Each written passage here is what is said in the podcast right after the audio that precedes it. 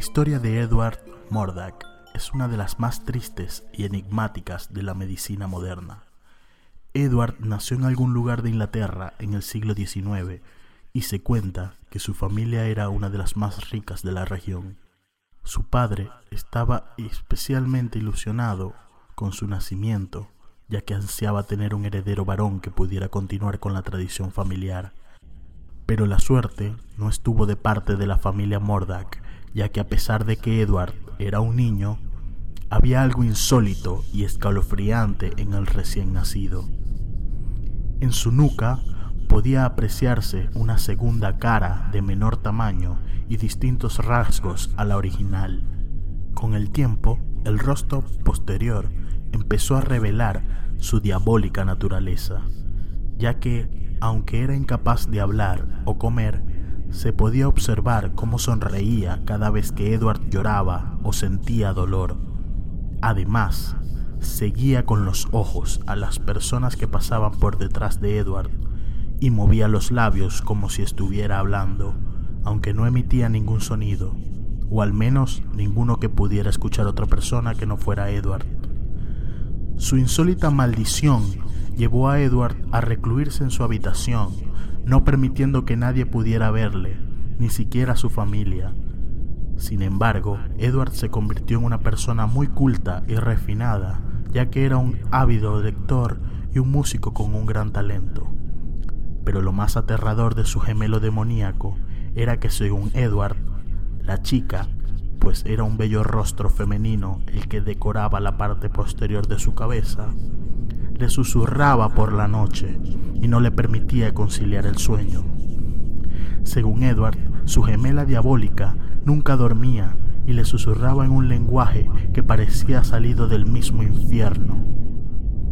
Edward aseguraba que estaba cosido a un demonio y solicitó a varios cirujanos que le separaran del terrible rostro femenino que le atormentaba, incluso aunque eso le costara su propia vida pero ningún médico consideró posible efectuar dicha extracción y Edward tuvo que resignarse a vivir con un demonio en su nuca.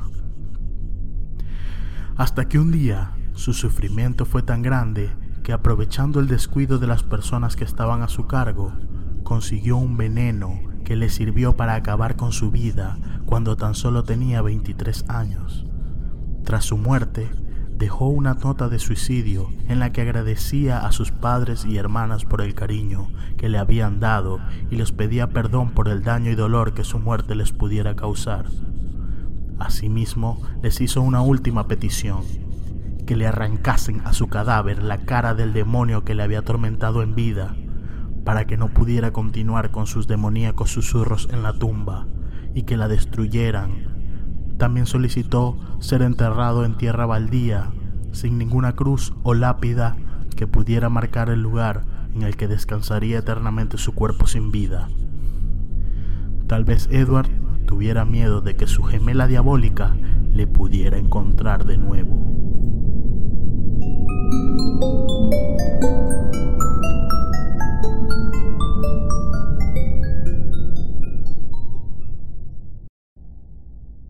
Bienvenidos a Malditos Jueves, nuestro especial de Halloween.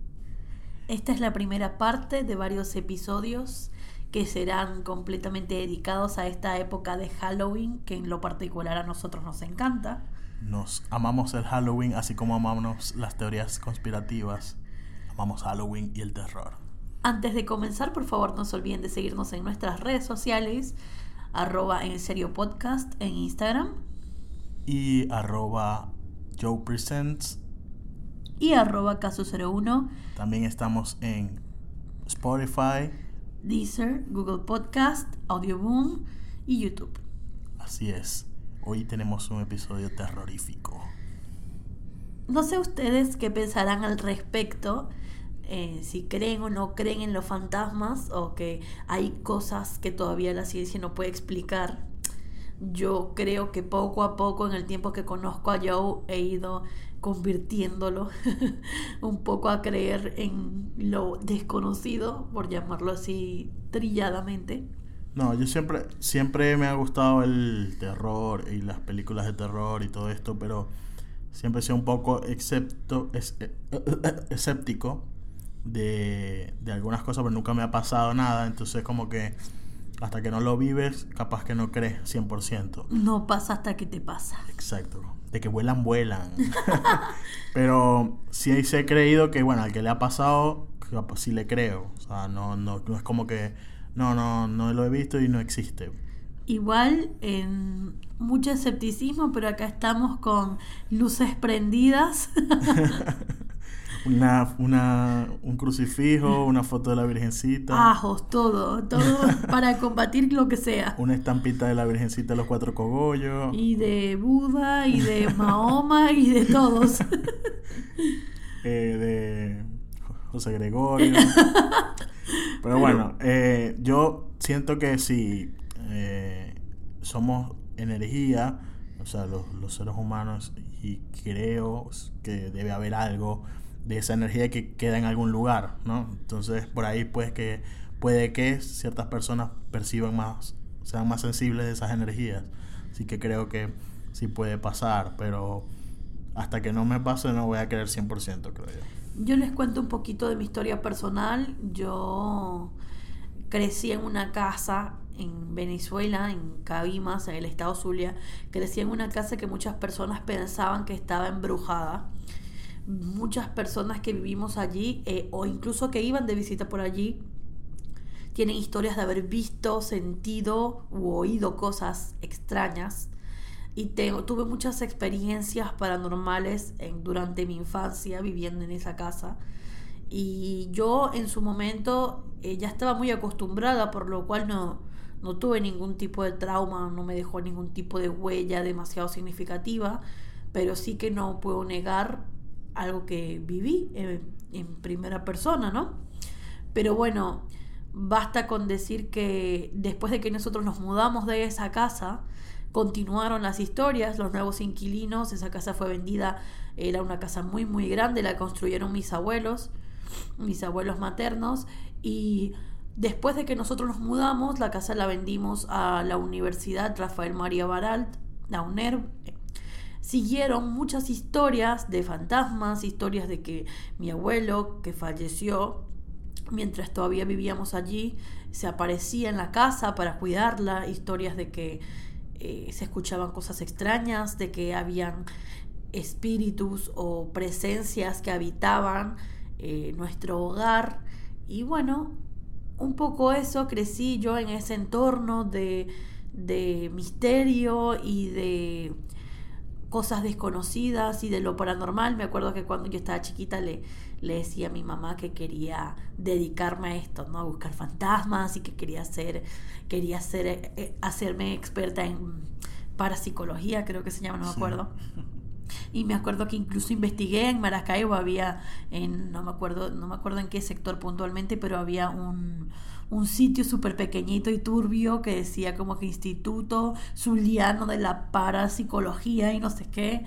Y yo quería ir para allá y quería que me enseñaran. Y bueno, Andrea Warren. todo esto en mi infancia es la adolescencia y ahora eh, pues soy demasiado Soy más miedosa. me he vuelto demasiado miedosa y que creo que le he tomado mucho respeto a, a todo ese mundo que quizás muchos no creen en él, pero yo no puedo negar que está ahí. Así como no puedo afirmarlo porque no hay evidencia, eh, tampoco quiero tener la evidencia, tampoco quiero invocar a tener esa evidencia. Entonces yo prefiero respetar y ser abierta a creer que hay otras cosas que Sí, es como que existen. los respeto, pero por favor no se me aparezcan, gracias. Exacto. Vivan su vida. pero bueno, eh, una cosa creo yo, bueno, lo de creer estas historias y cuestiones que nos pueden llamar la atención o interesar.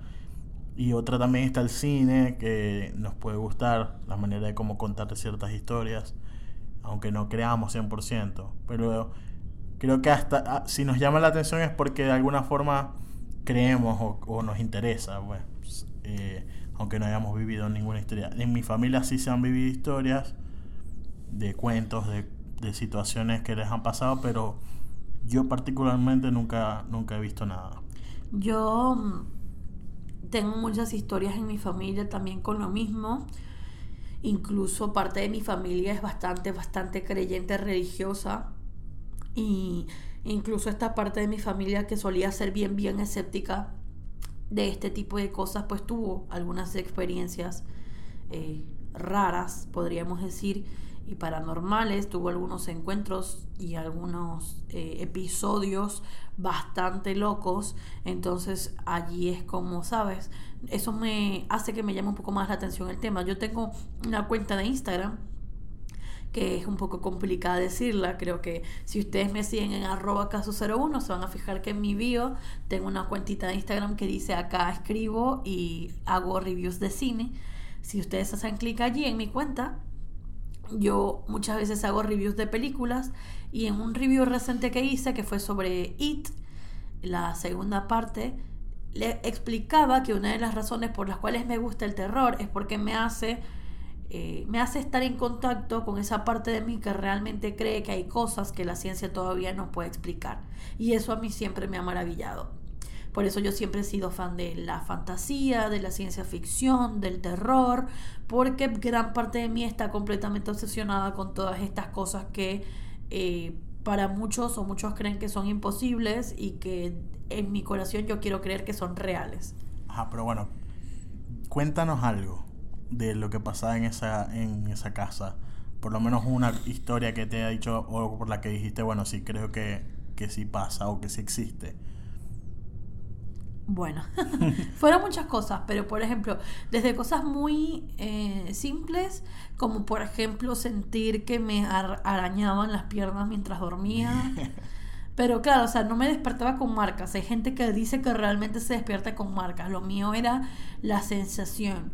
Una de las cosas más espeluznantes que viví en mi vida, creo, y que si quiero que más nunca me vuelva a pasar, es que yo estaba en mi casa, estaba dormida en el cuarto y yo me acuerdo que yo estaba acostada en el cuarto de mi mamá, mi mamá había salido por la noche tarde y eh, yo me acuesto a dormir y me quedo soñando y cuando sueño me pasó esto de que me despierto en el sueño y me veo a mí misma acostada en la cama y veo que el televisor está encendido y está así como cuando, cuando pasaba antes que la señal del televisor fallaba, que quedaba como... Sí, estática. exacto, como, como estática. Gracias por la palabra. Así, la pantalla en gris haciendo estática completamente, me acuerdo de eso. Abro la puerta del cuarto y cuando abro la puerta del cuarto enfrente había otra puerta. Y enfrente de esa puerta había una niña vestida de blanco. Y yo la veo y la niña no, no tenía ninguna expresión terrorífica. De hecho, su expresión era como muy, muy vacía. Era una cara cerilla yo me asusto, giro a la derecha donde había otra puerta que conducía hacia unas escaleras que iban al piso de abajo. Cuando yo iba llegando a las escaleras veo otra niña más pequeña, como de unos dos años, que tenía la piel así como muy, muy morenita, y estaba también vestida de blanco.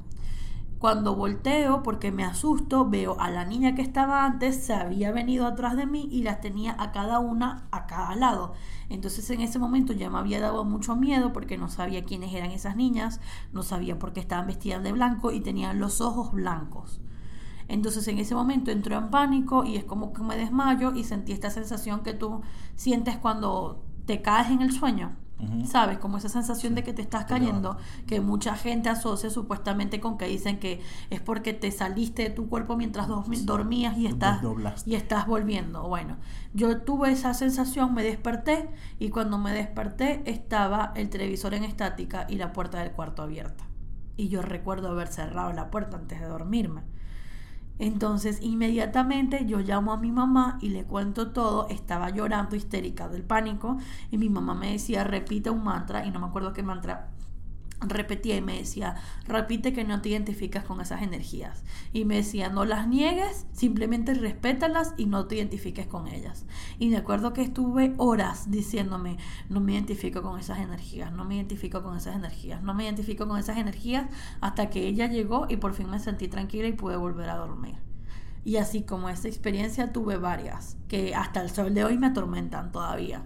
Y alguien puede decir, no, porque fue un sueño, no sé qué y tal, pero para mí fue todo muy real y obviamente nadie lo puede entender hasta que no lo vives en como hasta que no te pasa a ti algo similar. Ahora entiendo por qué siempre te despiertas a las 3 de la mañana en la noche Cállate. No, mentira. mentira. Cállate, por favor, que ahora no voy a poder dormir en la noche.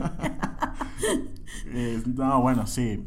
Por eso, yo de verdad también, uno como capaz que después de viejo se pone como más, más miedoso, pues, pero yo en verdad no le tengo mucho miedo tampoco. No como diría, eso. como diría. lo invoques. No, no, no lo estoy invocando. este, sí me da miedo, pero como dicen los, los abuelos, le tengo más miedo a los vivos, le tengo más miedo a los malandros que, que a los muertos. Hablando de los vivos, uno de los temas que yo quería hablar acá con ustedes eh, fue algo eh, que me sugirió, sugirió Gaby, quien está muy al tanto, la nombramos también en el episodio anterior. Está- Aguante, Cotico. Está súper enfiebrada con los podcasts y me está tirando ahí sugerencias para que hablemos con ustedes. Y pasé todo el día, toda la tarde, gran parte de la tarde de hoy viendo documentales y videos y, y noticias sobre este tema que ya les voy a contar. Sí, que se puso también, eh, salió un poco a la luz ahora por el tema este de, de Joaquín Phoenix, que estuvo en Venezuela y que era su familia era parte de esta de esto. Les cuento un poquito. En los años eh, 60, algunos de ustedes habrán escuchado sobre una secta que se hizo muy famosa. No sé si lo hayan escuchado en los 60 porque no sé si haya gente que estaba viva en esa época. Yo está hoy, Ok, pero perdón. fire con los chistes de tío. Ok, ok, perdón. Bueno, en fin, le estás quitando el mood de, Sí, es verdad, de es terror al podcast, ¿ok? Verdad. Bueno, no importa. Lo que quiero decir es que algunos de ustedes habrán escuchado que había, hay una secta, hay- hubo una secta, perdón, que se llamaba Los Niños de Dios. Esta secta la fundó David Berg, así se llamaba, el fundador, en los años 60, en el 68 puntualmente. David Berg dice haber recibido, él era un evangelista, creo que era parte de la iglesia cristiana en Estados Unidos, y su sueño, él tenía dos pasiones en su vida. Su primera pasión era ser un evangelista y fundar su propia iglesia, y la segunda pasión que tenía era el sexo. Era, Bueno. era un enfermo sexual.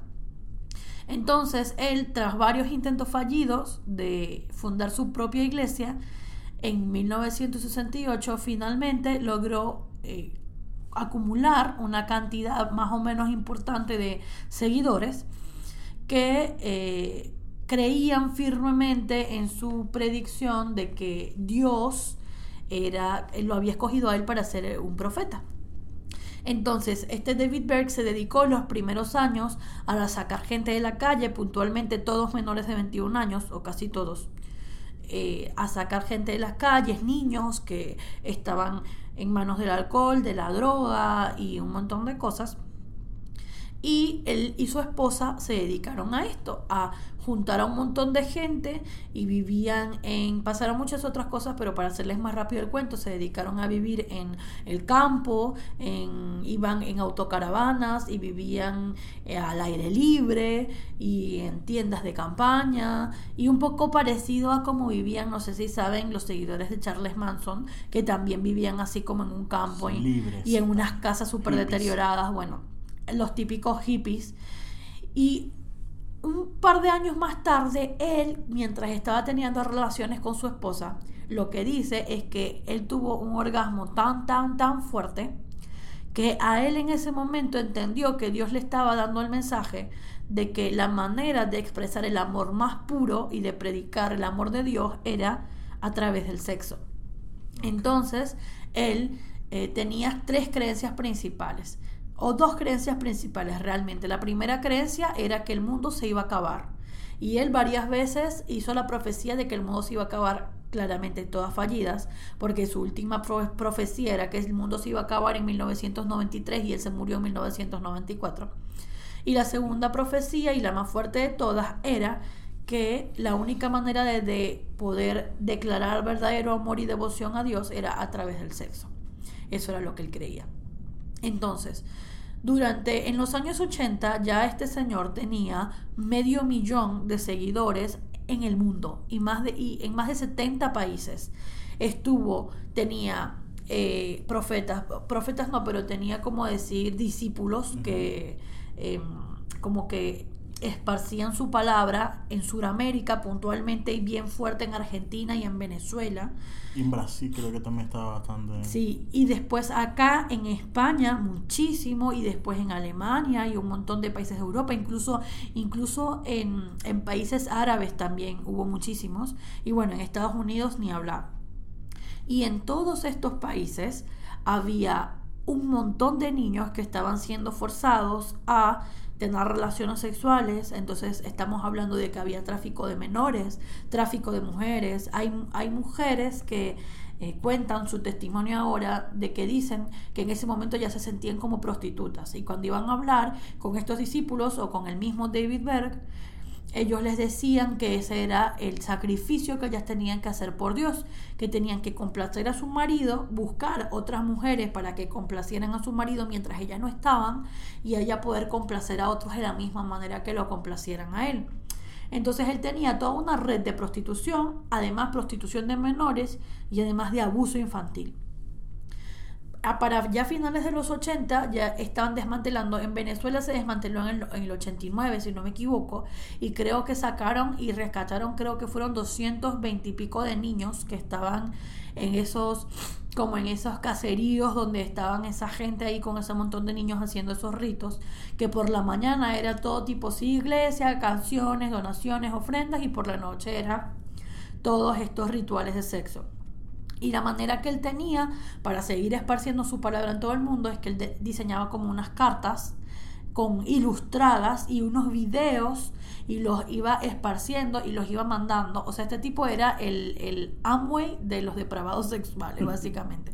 Porque él mandaba a todas partes del mundo estas cartas con instrucciones explícitas de sexo. O sea, estamos hablando de cómo darle sexo oral a una mujer, si tenías que hacer un trío, cómo lo ibas a hacer. O sea, unas cosas eh, increíbles. De hecho, una de las partes más perturbadoras es que él, unos años antes de su muerte, David Berg tuvo cuatro hijos. Unos años antes de su muerte, eh, tres o cuatro hijos, no recuerdo, él recibió una nieta de él y la nieta eh, vivió con él cuatro años. Y entonces imagínate todas las cosas que le habrán pasado a la pobre, que ahora en la actualidad ya después denunció a su abuelo como que abusó de ella durante toda su infancia. O sea, imagínate. Sí, en Venezuela creo que lo prohibieron esa, esa secta. Eh, creo que se llamaba, tengo aquí, eh, Amor en Acción lo llamaban en Venezuela y hay un cuento, eh, muchos cuentos, ¿no? Eh, pero un cuento específico es de una niña que se desapareció en Maracaibo y como que dieron el pitazo, hablaron con la, con la PTJ en ese momento y, llegaron a allanar una casa donde estaban, eran casi todos o la mayoría eran gente de Estados Unidos, americanos, y había un poco de niños venezolanos y dice que bueno, cuando estaban ahí los tipos estaban súper relajados, o sea, los, se los llevaron presos y ellos súper normal, o sea, como que nunca se, se alteraron o se movieron, incluso dicen que los, los que estaban ahí presentes veían que los niños estaban como drogados, o sea, ni se asustaron cuando llegó la policía ni nada. En Argentina, eh, también lo desmantelaron a principios de los 90, toda esta, todo este culto, toda esta red de depravados sexuales. Y también rescataron 192, creo que fue niños en Argentina, que estaban eh, siendo como parte activa de esta secta. Y lo que decían es que una de las cosas que hacía que este David Berg ganara cada vez más adeptos a su disca religión es que él precisamente hacía que la gente tenía un poder increíble para que la gente dejara las drogas, dejara el alcohol, dejara todos los vicios a cambio de seguir a Jesús y básicamente, eh, no sé si violar, porque era, a menos que fueran niños muy pequeños, era bastante consensuado, porque eran todos, eh, o sea, eran todos adolescentes. Sí, que les lavaban el cerebro. Que eh, les estaban lavando el cerebro, obviamente, y estaban cometiendo actos delictivos muy, muy, muy graves, porque por más que yo tenga, o sea, sigue siendo tráfico de menores y sigue siendo prostitución al final del día, pero ¿sabes? Es como que muchísima gente creía en él por este motivo, porque se sentían salvados por él y tenían tanta, tanta, tanta devoción por eso que eran capaces de morir por él. De hecho, él era tan, tan cruel que cuando él ya sabía que la policía lo estaba buscando, porque lo estaban buscando en todos los países para obviamente meterlo preso, cuando él ya sabía que lo iban a atrapar, él se iba del país. Por ejemplo, él estaba en Argentina y se fue y todas las personas que estaban en Argentina quedaron eh, sin nadie que los respaldara y los metieron presos a todos los mayores de edad que estaban. Y así hizo muchos países, abandonó a la gente. Y aún así la gente seguía creyendo en él. Acá en España, en Tenerife, estuvo muchísimos, muchísimos años y la gente iba a Tenerife porque él eh, hacía, organizaba como orgías en clubes nocturnos y gente de toda Europa se iba hasta Tenerife por este motivo. Entonces imagínate toda la cantidad de locuras que habrán pasado allí. Y lo más creepy de la historia no termina acá. Lo más creepy de la historia es que dos de los hijos de él siguen hasta el día de hoy eh, esparciendo la palabra y tratando de seguir, o sea, seguir tratando de mantener viva esta religión, entre comillas, o sea, hasta el día de hoy, 2019. Y una de las cosas más locas que me di cuenta es que cuando pongo en Google los nombres de los hijos para tratar de ver, o sea, si están en alguna noticia, en las redes sociales o algo, no hay nada. O sea, no hay casi nada de información. O sea, sabemos que están vivos por un par de documentales que vi y que además son como el 2017 y el 2015 los más recientes. Pero es como que están borrados de internet. Y la última información que miré es que a principios del 2015 ya tenían creo que ya tenían de nuevo 40.000 discípulos de los que están actualmente conocidos en todo el mundo. O sea que pudiera tratarse de una de las redes de prostitución y de tráfico de menores más grandes del mundo. Y es como, ¿sabes? Me parece demasiado aterrador. Y, sí, es que también hubo un tema, bueno, en Venezuela, según está diciendo, esta gente que metieron presa, luego como que la embajada de Estados Unidos metió mano ahí y la gente nunca la juzgaron se las llevaron, las montaron en un avión y se fueron para Estados Unidos. Y de ahí eh, prohibieron la, la, esta secta en Venezuela. Pero es muy loco el poder que tenían, porque que la embajada de Estados Unidos se metiera y metiera mano y, no los metieran presos, sino que los, los deportaron. Ya va.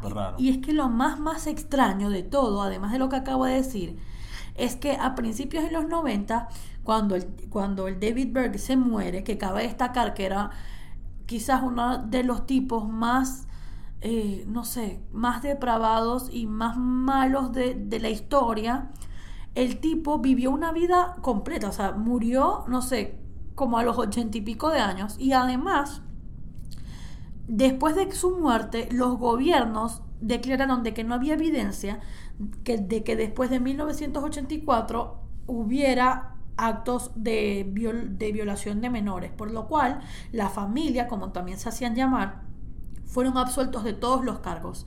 Entonces los hijos que están desde pequeños cometiendo actos de ese tipo y haciendo cómplices de todo lo que sucedió allí, pueden, pueden entonces hoy estar en completa libertad y seguir con el culto este alrededor del mundo.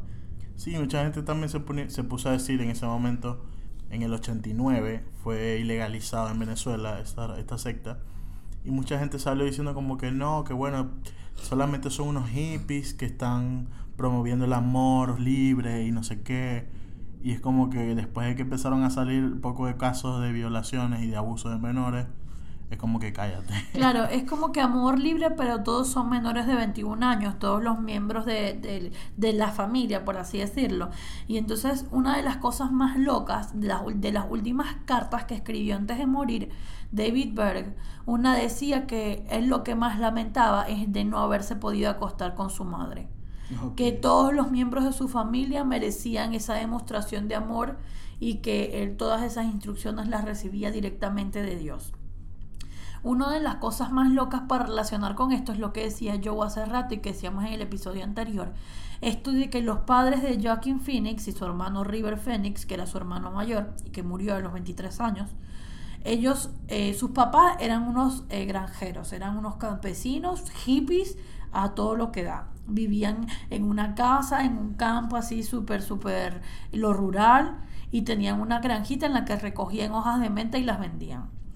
Bueno, estas personas se unieron, que eran el target completo de, de esta secta, se unieron a los niños de Dios cuando eran muy jóvenes y se fueron a Venezuela, eh, los iban mandando como a diferentes países, primero a Puerto Rico, que fue donde nació Joaquín Phoenix, y después se fueron a Venezuela y allí estuvieron... la hermana, creo. Ajá, y después estuvieron allí muchos años y cuando ya la cosa se comenzó a volver, porque en un principio no era tanto sobre sexo, en un principio era sobre Dios y tal. El amor, Y entonces cuando cuando eh, se empezó a tornar demasiado extraño el asunto, se salieron de la secta, se devolvieron a Estados Unidos y se cambiaron el apellido.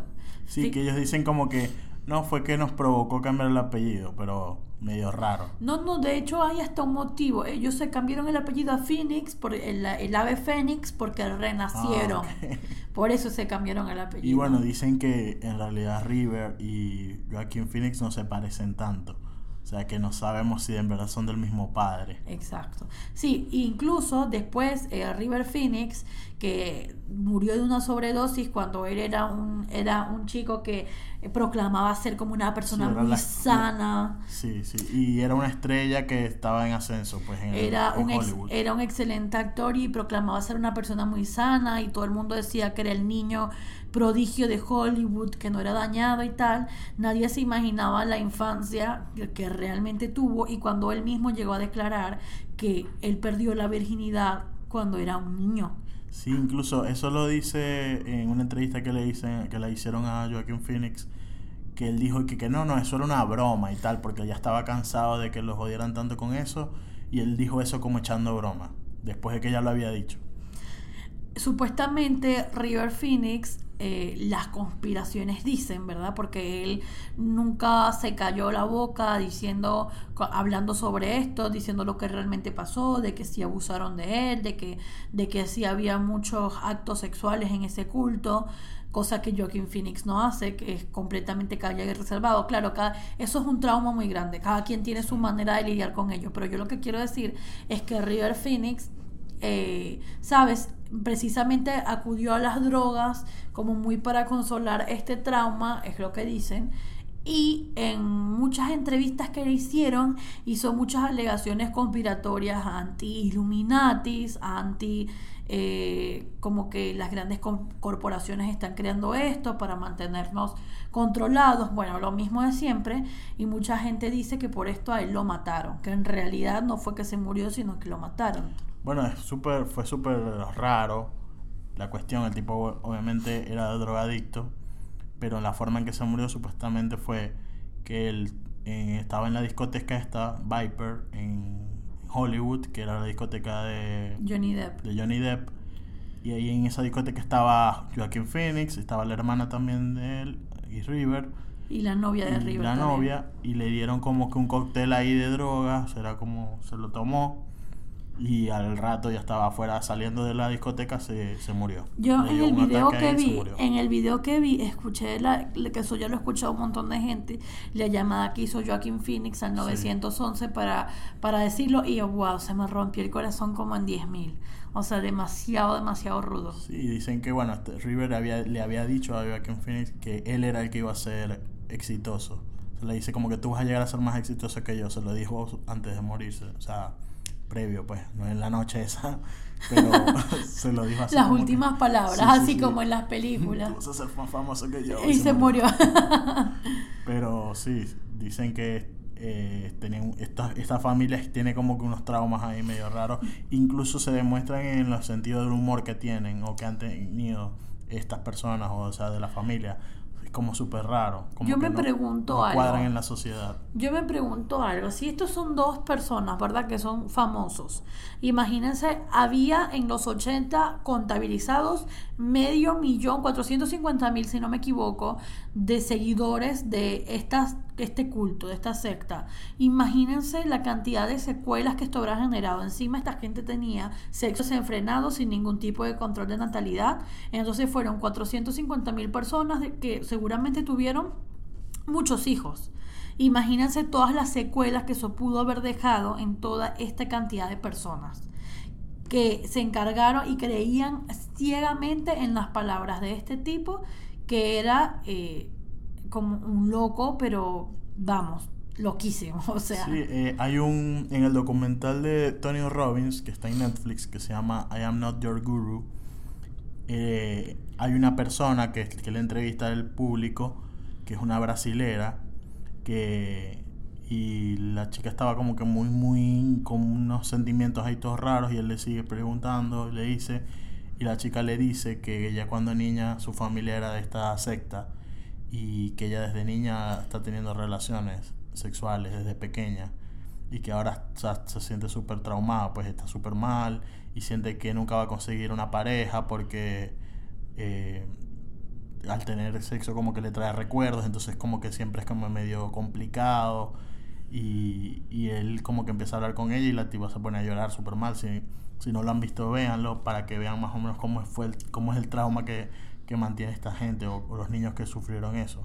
Me impresionó mucho eso, o sea, ver que trato de googlear cosas recientes sobre esta familia, sobre los hijos, los nietos y los descendientes de David Berg, y no hay casi nada en Internet. O sea, esta gente se ha encargado de desaparecer de Internet, o sea, y y como para seguro, o sea, el tema es que como la gente tiene como memoria corta, probablemente vuelvan a surgir de otro, con otro nombre, con otro apellido y hacen lo mismo y se repite la historia. Es terrible y esto me recordó mucho, nosotros vimos hace tiempo una película que se llamaba American Honey y si no la han visto, véanla, es una película bastante particular. Súper complicada. Es una película bastante particular, pero lo que yo les quiero decir es que esta película es sobre también unos hippies, pero más en una época más moderna. Unos hippies que van como en unas furgonetas. que pertenecen como que a una empresa o algo así que venden van vendiendo como revistas eh, suscripciones, suscripciones de revistas puerta a puerta y sabes viven esta vida igual el mismo concepto. de ciudad en ciudad, el mismo concepto. Vida nómada medio hippie y entonces en las noches lo mismo se drogan fiestas, sexo y al otro día pues eh, como un poco a predicar lo mismo. Y ese mismo concepto incluso me parece que es esta directora, no lo sé, pero se pudo haber inspirado en, algo de esto porque es sumamente similar. Sí, eh, esto es bastante, esto es como una historia de terror, pero de la vida real, porque está pasando o pasó, y, y puede que esté pasando en alguna otra secta que todavía no sepamos, porque hay tanta gente que, que sabe cómo controlar a los demás. Y es que hay tantas historias, incluso mucha gente dice que en esta secta había y hubo posesiones y ellos creían en el exorcismo y dicen que el mismo David Berg practicó muchísimos exorcismos. Él decía que muchas veces él estaba tan conectado con Dios que se le incorporaba, muchas veces decía que él era el David de la Biblia o Moisés y se, autoproclamaba como poseído por personas de la Biblia y mucha gente también lo vincula con con estar invocando espíritus o cosas así o practicar, o sea, si ya de por sí, siguiendo la naturaleza de cómo es esta secta, no me quiero imaginar de todas las, cosas que realmente hayan sucedido en ese momento y que quizás todavía estén sucediendo. Porque no olvidemos que la están liderando dos niños o tres, no me acuerdo, creo que uno de los, de los hijos se suicidó pero la están liderando seguramente dos niños y el que era su secretario, que todavía está vivo y todavía continúa con, el mismo proyecto, eh, siguen con lo mismo. Y es que es terrible. A mí me parece realmente de terror. Búsquenlo, de verdad, búsquenlo en internet y se van a sorprender como yo del buen trabajo que han hecho ocultando sus pisadas. Sí, y es como el tema este de la cienciología también. Esta gente que cree lo que escribió este Ron Howard, eh, que estuve leyendo que el hijo de Ron Howard, uno de los hijos, declaró que, que Howard decía o siempre era como que estaban eh, buscando poder acabar con el diablo y no sé qué, o con estas cuestiones eh, de malas o energías negativas. Y él decía que en verdad él era el diablo, Ron O sea, él se sentía, o sea, su, su energía era con tanta maldad que parecía que él era el diablo en realidad. Es que de hecho mucha gente creyente dice que este tipo era justamente, estaba poseído por el diablo, es lo que dice mucha gente.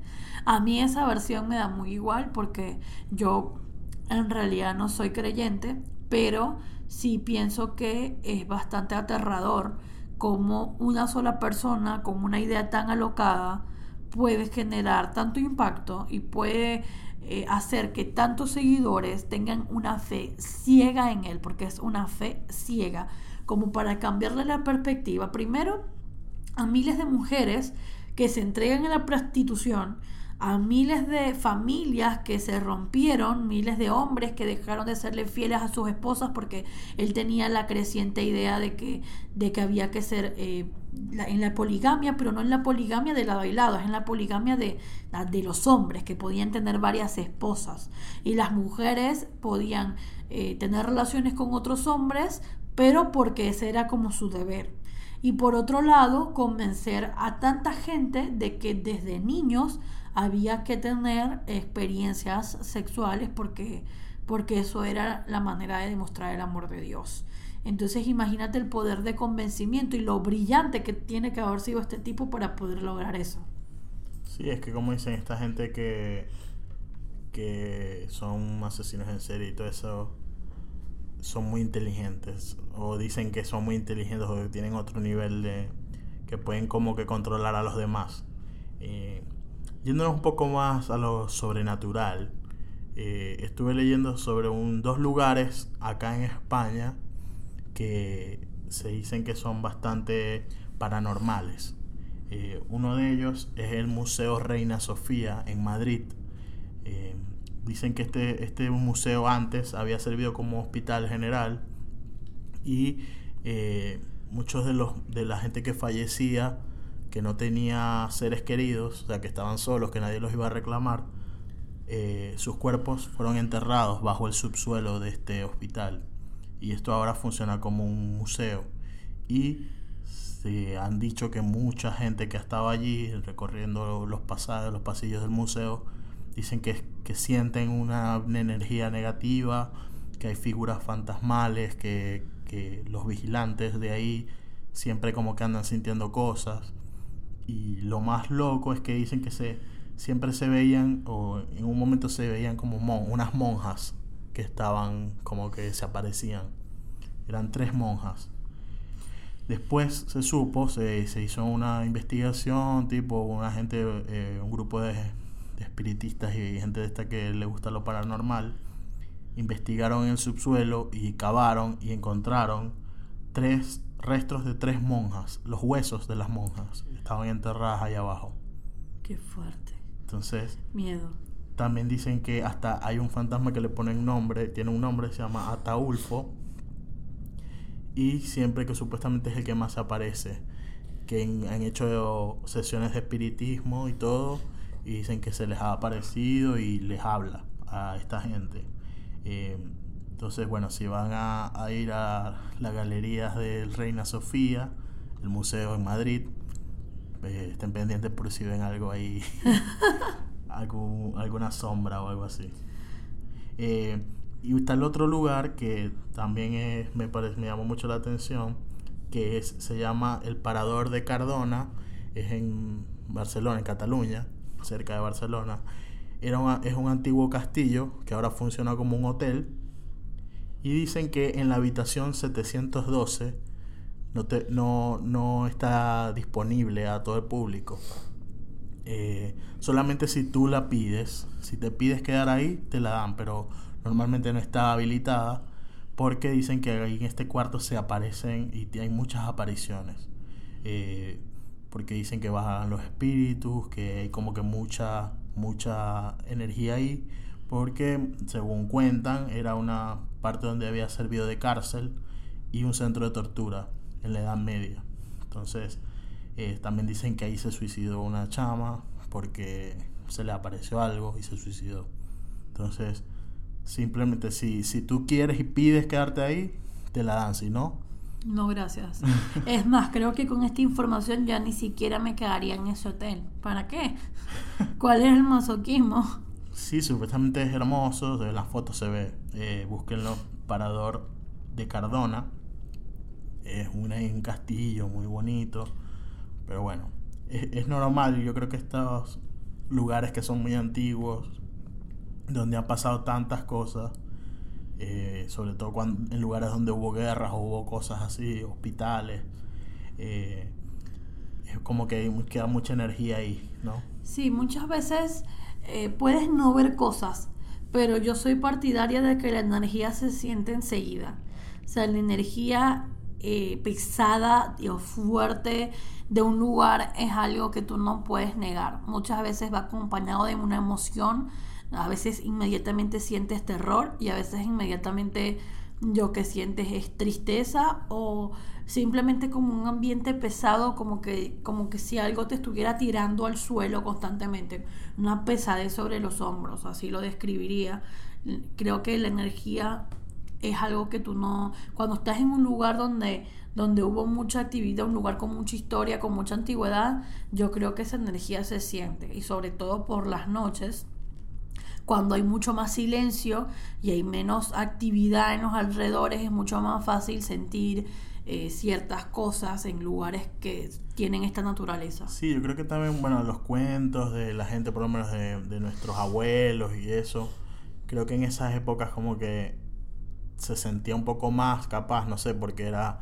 Eh, no, no, no, estábamos como que tan distraídos con todos los aparatos, el celular, no sé qué tal y también que se contaban o que inventaban cosas a veces, pienso yo.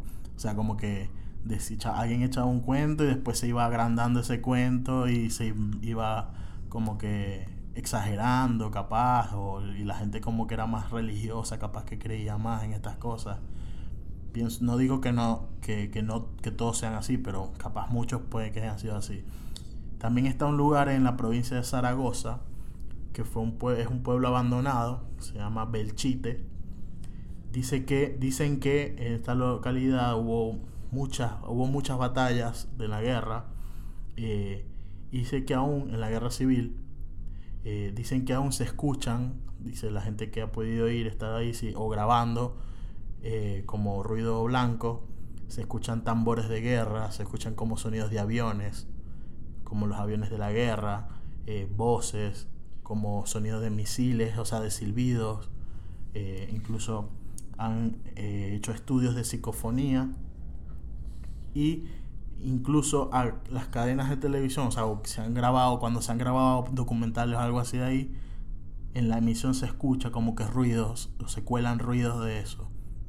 Es, inexplicable. Wow hay ciudades que ya son, ya han hecho incluso de, y lugares que ya han hecho incluso de este tema de, de las leyendas y de las historias paranormales, e incluso como lo aprovechan para hacer turismo, ¿sabes? Cuando nosotros viajamos a Chile, yo, bueno, yo estuve unos meses ahí antes de venirse para acá, pero yo en lo particular viajé a Chile en marzo con él y me sorprendió ver que había tours eh, de no sé, guiados por cementerios y por hospitales, por colegios que han tenido estas historias y donde mucha, mucha, mucha gente ha tenido experiencias paranormales. Entonces, como agencias han decidido, bueno, tener guías y llevan a los turistas o a las personas incluso de la ciudad a hacer recorridos y te cuentan las historias y a mí esto me parecía demasiado eh, divertido, me daba miedito, pero yo lo quería hacer. Acá en Coruña, donde nosotros vivimos, no sé si haya, tendría que averiguar, pero sí he visto que este tema del turismo paranormal se está poniendo cada vez como más de moda. Hay un canal de una, de una youtuber que a mí me gusta mucho que se llama Mikey. El canal es Glam Gore. Y ella ahora en diciembre, en, pues, en diciembre, en octubre, está haciendo como videos de ghost hunting, de búsqueda y eh, caza fantasmas en lugares embrujados de Estados Unidos. El primer video eh, fue en el Queen Mary que es este barco que dice que está embrujado y ahora puso otro video en un hotel en Houston, creo, no me acuerdo, un hotel abandonado. Están súper, súper interesantes. Hay otra youtuber que se llama, el canal se llama Graveyard Girl, que es un canal de, se llama Bonnie, la chica, y ella tiene muchísimos videos de experiencias paranormales que ella ha tenido a lo largo de su vida, e incluso tiene unos, eh, nada, ella es coleccionista de objetos antiguos, e incluso tiene videos en los que tú realmente puedes ver cosas, o sea, Sí, está como, el, como los videos, hay muchos videos que, que, bueno, David, saludo David, me ha pasado varios de gente que compra eh, las cajitas estas que son como embrujadas, hay unas cajitas que son como que cajas de vudú o, o lo llaman también como, como demonios judíos, y estas cajitas las venden en, en Amazon, en eBay, y supuestamente están embrujadas. Entonces hay tipos que se han puesto a grabar estas cajitas las dejan grabando toda la noche a ver qué pasa y en algunas como que se escuchan sonidos, se mueven. Está en YouTube, todo puede ser verdad o mentira, no sabemos. Sí, a, ver, esto lo hemos hablado mucho a lo largo de todos nuestros episodios, cada quien escoge en qué cree, ¿no? Pero bueno, yo considero que si tú realmente decides hacer una inversión en este tema y eh, vas a estas búsquedas de ghost hunting y te realmente te sumerges en lo que tiene que ver con este mundo, yo creo que en algún momento inevitablemente vas a tener una experiencia paranormal, porque de que vuelan, vuelan. Sí, hay muchos videos en YouTube de, este, gente que se va hacia casas abandonadas y no sé qué, y a algunos se les aparece algo o sienten algo raro. Eh, Me gustaría que para nuestros próximos episodios del podcast eh, nos escribieran, yo voy a hacer un par de encuestas en Instagram y quizás yo haga una también, nos escriban sobre experiencias paranormales que hayan tenido para que en próximos episodios las podamos compartir. Sí, por favor.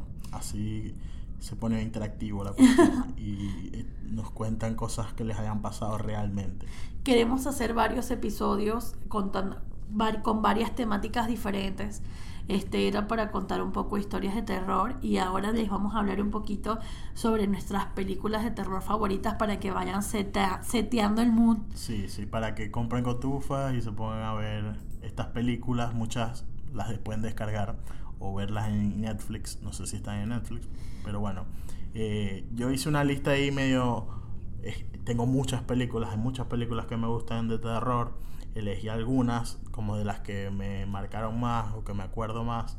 Eh, la las voy a ordenar, no, no es de favorito, sino del más antiguo a más actual. Eh, la primera es The Hills Have Eyes, que es una, un clásico de Wes Craven.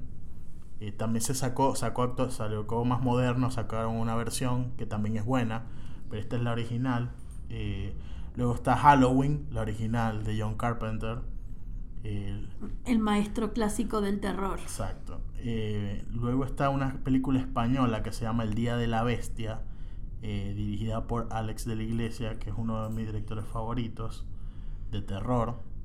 Eh, tienen varias películas. También tiene un libro que es bastante bueno. es, un, es, una película donde supuestamente el día de Navidad eh, van a ser el anticristo. Eh, entonces, como dicen, como que, que Satanás imita a Dios, entonces iba a ser algo así parecido. Eh, luego está American Psycho, un clásico, buenísimo esa película. Luego está 28 días después, 28 Days Later, también películas de apocalipsis zombies. Está So, la película clásica. Eh, Casa de mil de los mil cadáveres de Rob Zombie, la primera película de Rob Zombie, brutal.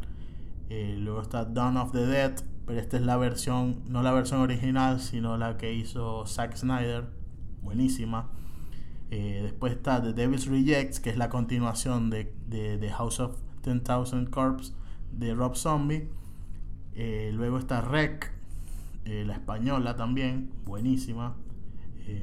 creo que muy pocas películas me han dado miedo o me han dado mucho miedo. Esta película de verdad que es bastante buena, muy original. Eh, está El Orfanato, no sé si han visto El Orfanato, que también es española. Está Insidious y The Cabin in the Woods, que esta película es como de terror, pero también tiene un poco de comedia, es como una sátira. No sé si la, si, si la has visto. Eh, sí, sí, la vi. Es como que unos chicos que van a una cabaña, pero en realidad este, todo esto está manejado por unas personas que van llevándole o lanzándole monstruos y no sé qué. es como un es como un The Truman Show de terror. Sí, exacto.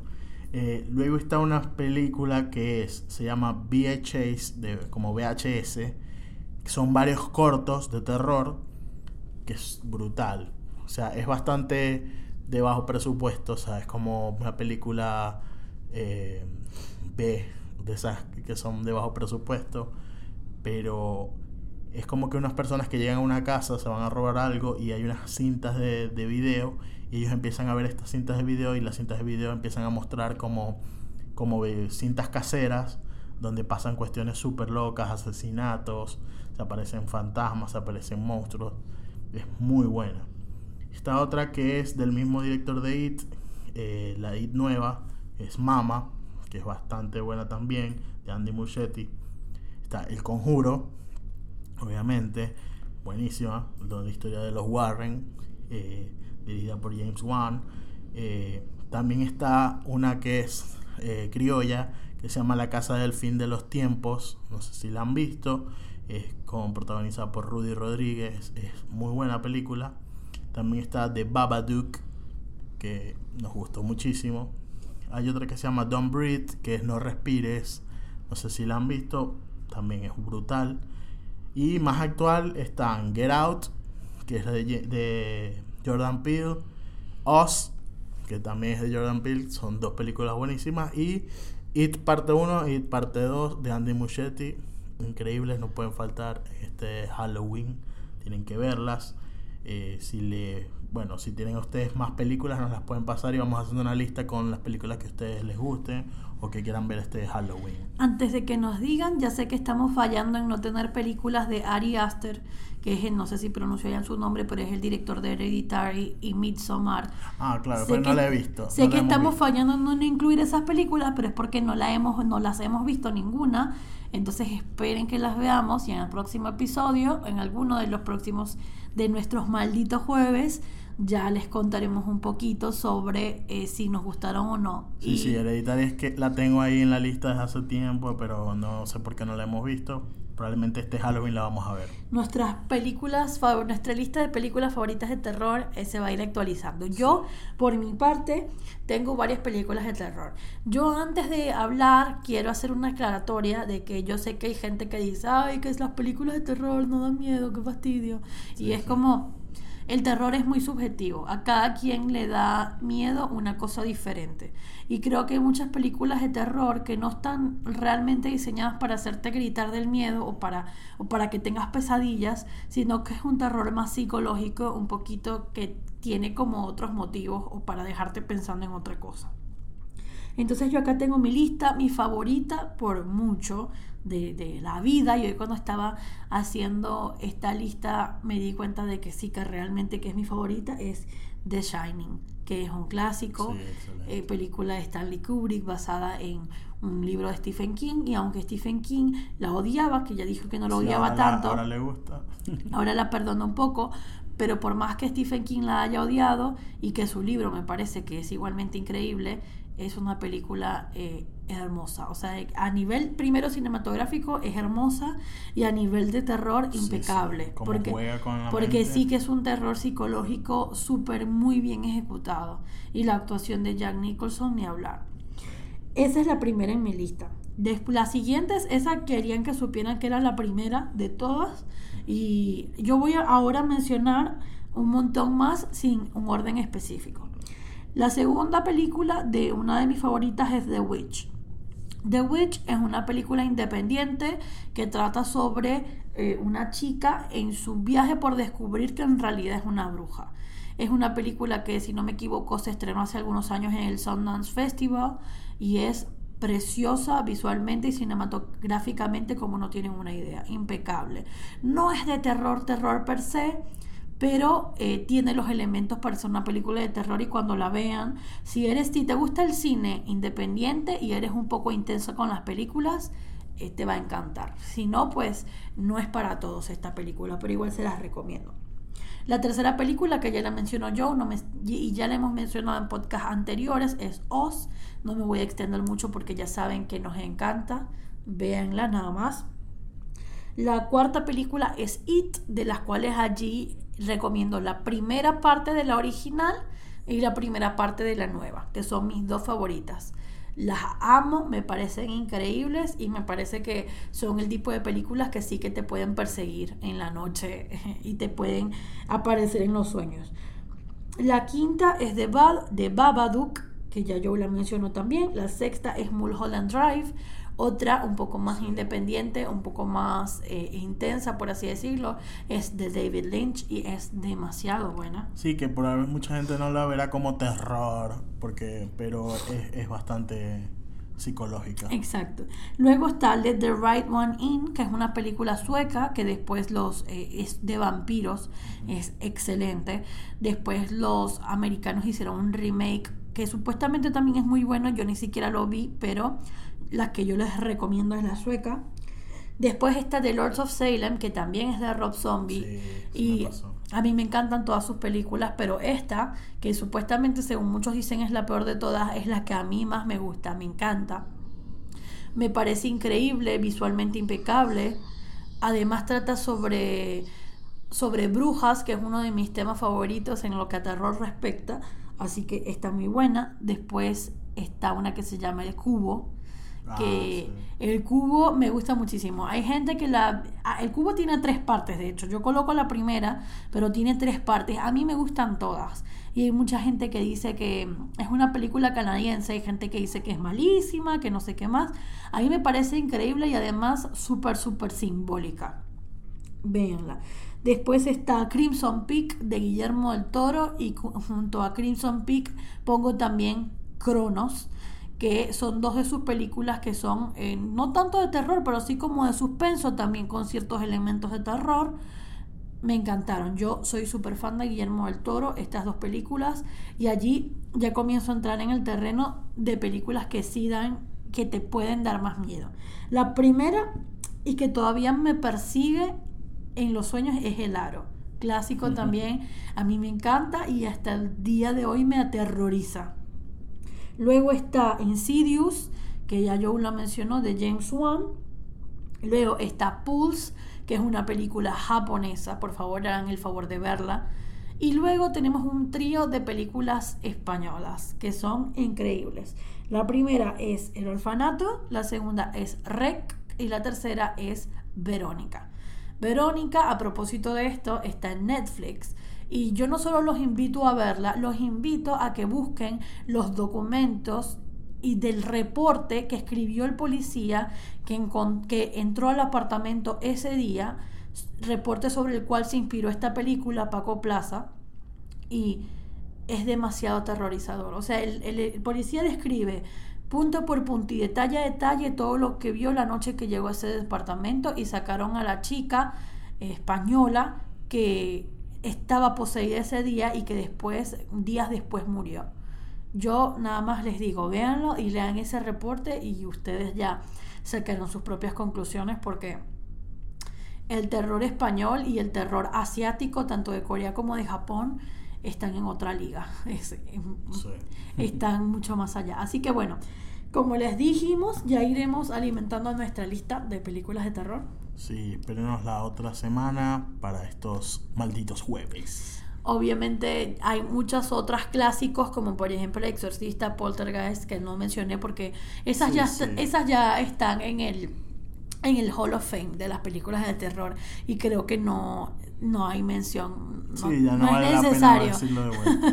no es necesario que las mencionemos. Sí vamos eh, la semana que viene vamos a lanzarles capaz una lista de películas que queremos ver, que están en la lista por ahí, yo tengo varias ahí anotadas, películas de terror que se han estrenado en estos festivales de este año, que van a salir pronto y que queremos ver y se las vamos a recomendar. Así que bueno, tarea para la casa. Déjennos en los comentarios o escríbanos en Instagram, en WhatsApp para los que nos tienen en WhatsApp Escríbanos en los comentarios historias paranormales que hayan tenido para compartirlas con ustedes en nuestros próximos malditos jueves. Y por favor recomiéndanos películas de terror para nuestro próximo maratón de Halloween. Así es. Así que no se asusten. Vean antes de dormir Cartoon Network. y los esperamos eh, la semana que viene. Gracias por escucharnos hasta acá. Si llegaron hasta acá, hasta allá los últimos minutos, los queremos mucho y eh, buenas noches, nos vemos hasta el próximo maldito jueves. Adiós.